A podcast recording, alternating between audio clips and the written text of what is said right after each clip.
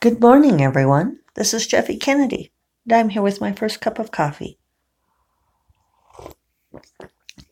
Hmm, so delicious. Today is Tuesday, January 14th. It's a pretty morning here. Still not quite sunrise, though it's lighter earlier. It's um, a little bit before 7 and the sky's pretty light. The sun has not yet tipped over the horizon, but I can see the Ortiz Mountains in the distance here, and the sky is turning blue. I've always loved the concept of how color comes from sunlight, and that only when we have sunlight do we see color. In the with moonlight or when the sun is not when there's not enough sun's radiance in the sky i guess that would be the way to put it, it everything's grayscale. And it's only color only appears as the sun enters our sky. I try to put that into my books and i don't think people always notice i always put all these really subtle things in my books that i'm not sure it's like nobody notices them but me, but I like to think they add to the overall atmosphere, right? To the verisimilitude.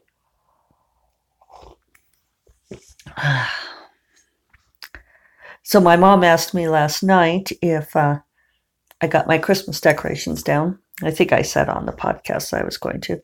And I decided not to. I decided that this week I really want to devote myself to uh, setting in this new habit of working. And I'm just going to deal with taking down the Christmas decorations and house cleaning and stuff on Saturday. I'm at this point. What does it matter? uh, also, I like having the Christmas tree, but yeah, I will take it all down on Saturday. I just wanted to have a good chunk of time to kind of get everything all done at once instead of, I hate that clutter of the bins being out and all of that. I know I complained about that before Christmas. I was very amused that Leslye Penelope had her picture of her like single Christmas decoration, like the little wreath hanging there on the wall, the tiny little wreath. And she hosted Christmas. I like didn't even have anyone over here and everything's decorated. Different strokes, man, right? But uh, yeah, I thought, well, Saturday I'm just going to buckle down and do the whole house cleaning thing. And this week I'm really working on that sort of restructuring of the schedule. It worked well yesterday. It worked very well for me not to go online in between um, writing sprints. I got out an old thing that I'm working on and I've been revising. I'll work on that some more today. And yeah, it was good. It was interesting to get it out because it was something that I started writing in, um, I think I noticed it was um, 2008. So it was interesting to get it out and to kind of revamp it and see what I think here. My writing has changed. That's no surprise there, but it's definitely changed over time. So, yeah, I got the th- three hours worth of writing done um, in about I guess I didn't pay attention to my overall time. No, I did it in like four hours, start to finish, because my breaks, one break was 28 minutes and the other was 32 minutes. So I was a good kitty cat. And I would love to keep up with that kind of schedule. Uh, um, then that left me the rest of the afternoon to deal with um, some mentoring and some author coaching and some businessy things I finished getting uh, my Outlook email set up on my computer. I haven't figured out how to import the contacts. There's got to be an easy way. I remember it used to be easy to import the contacts, um, export and import, and I haven't figured out how to do that. I, I may not bother. I did um, manage to import all of my saved emails. That was the critical thing. So I can just start adding people back to my contacts from those emails. So it's not a huge deal. But I don't know. I just remember that contacts being a lot easier, the address book being easier to manage in years gone by. I think they've made it more difficult because they want to they, they want access to it and they want us to put it online so that they have access to all of our everybody's emails which is aggravating so i don't do that so i don't know i may not mess with it a whole lot longer but if anybody knows if anybody knows offhand how to export my contacts from my old Outlook to my new Outlook. I would love to have that information. Otherwise, um, new computers up and running. It's so much faster. I mean, I knew it would be faster with programs, but it's faster with the internet, um, which is interesting because, you know, I clear my cache and all that kind of thing.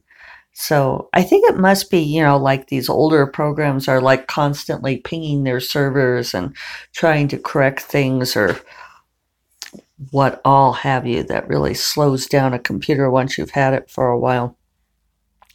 So, new computer, sleek and shiny and fast.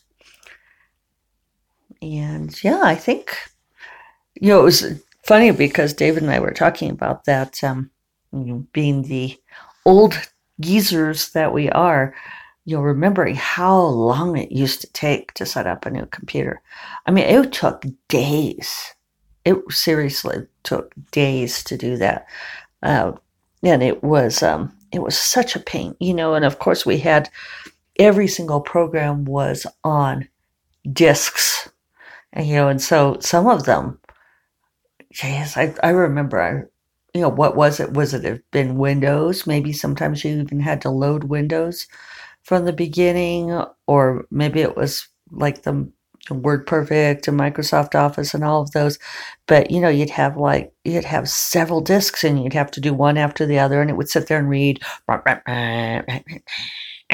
you know, and then you'd have to get the programs set up. And I remember um, when there was we found um, this new thing that was like a transfer cable where we could transfer uh, directly from one hard drive to another. You know, and we had those towers. We were always using those desktop towers. That was the best thing ever.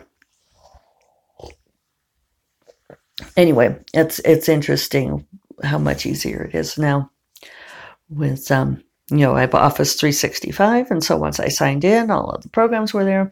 Although I was complaining to Kelly Robson yesterday, um, all of my individualizations, of course, have gone away. And so Word has put back my, um, the grammar suggestions. I hate those fucking grammar suggestions. oh, God. Uh, the whole AI thing of let me suggest how to write better is uh, one of the scourges of humanity. So, this thing I was working on yesterday, I had a line where um, the main character is kind of reflecting on their backstory, and she says, um, I'm not really sure how long ago that was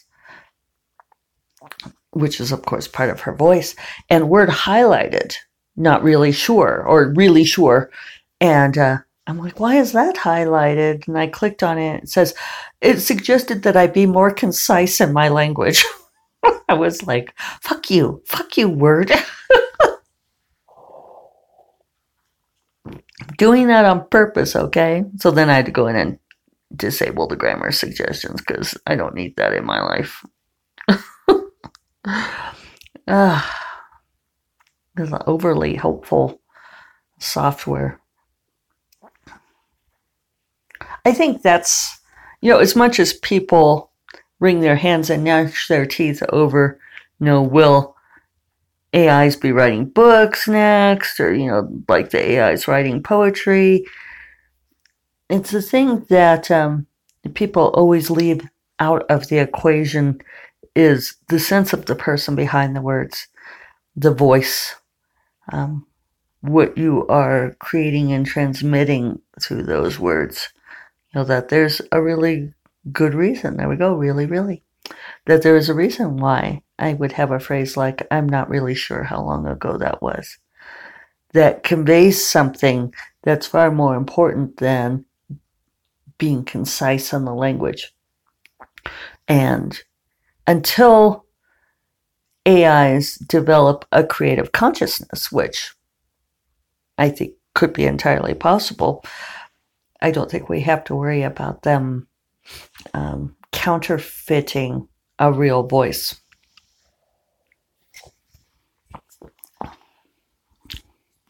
And sure, not everything needs to have a voice, but other times it really does. so,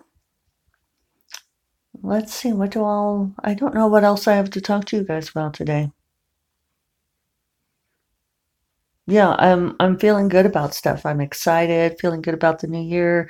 Have my um beginning of the year call with Sarah this afternoon, Agent Sarah.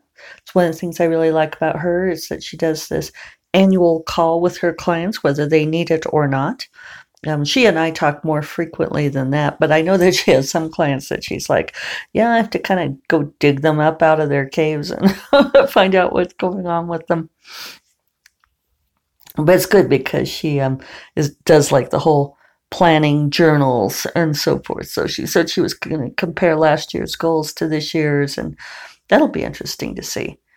Uh, I know that we did not yet sell that project that we hoped that we would sell last fall. So it'll be interesting to talk to her about her plans for that today and what else we have coming up next.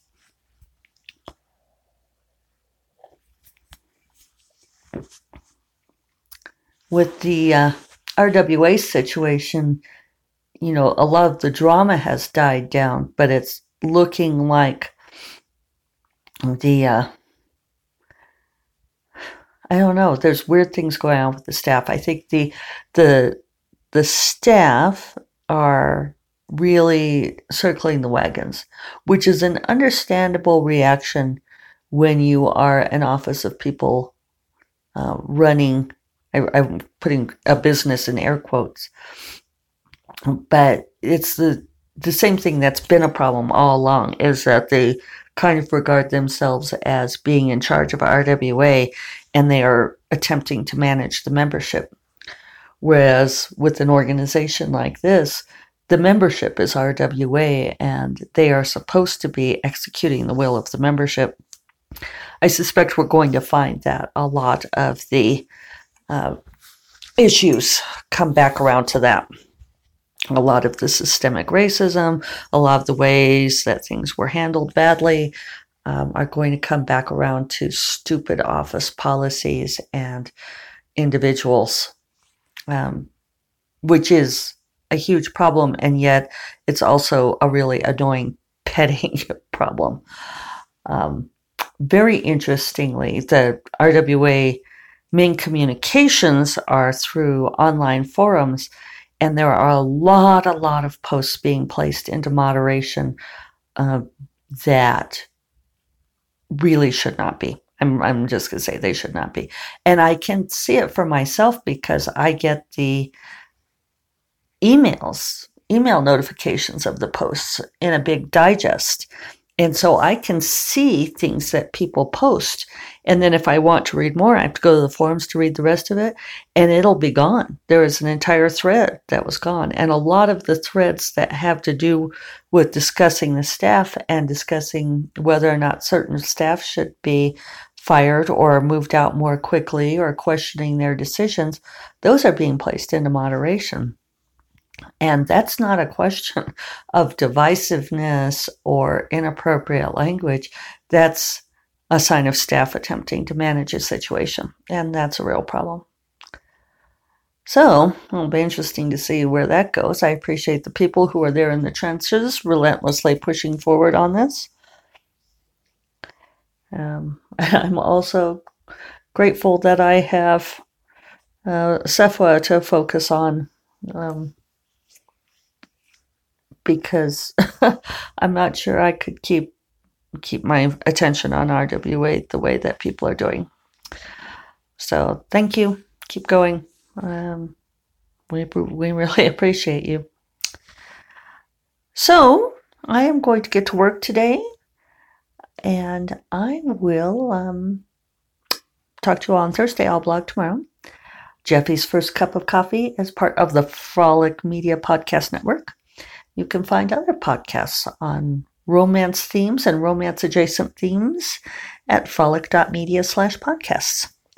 And I will talk to you all Thursday. Take care. Bye bye.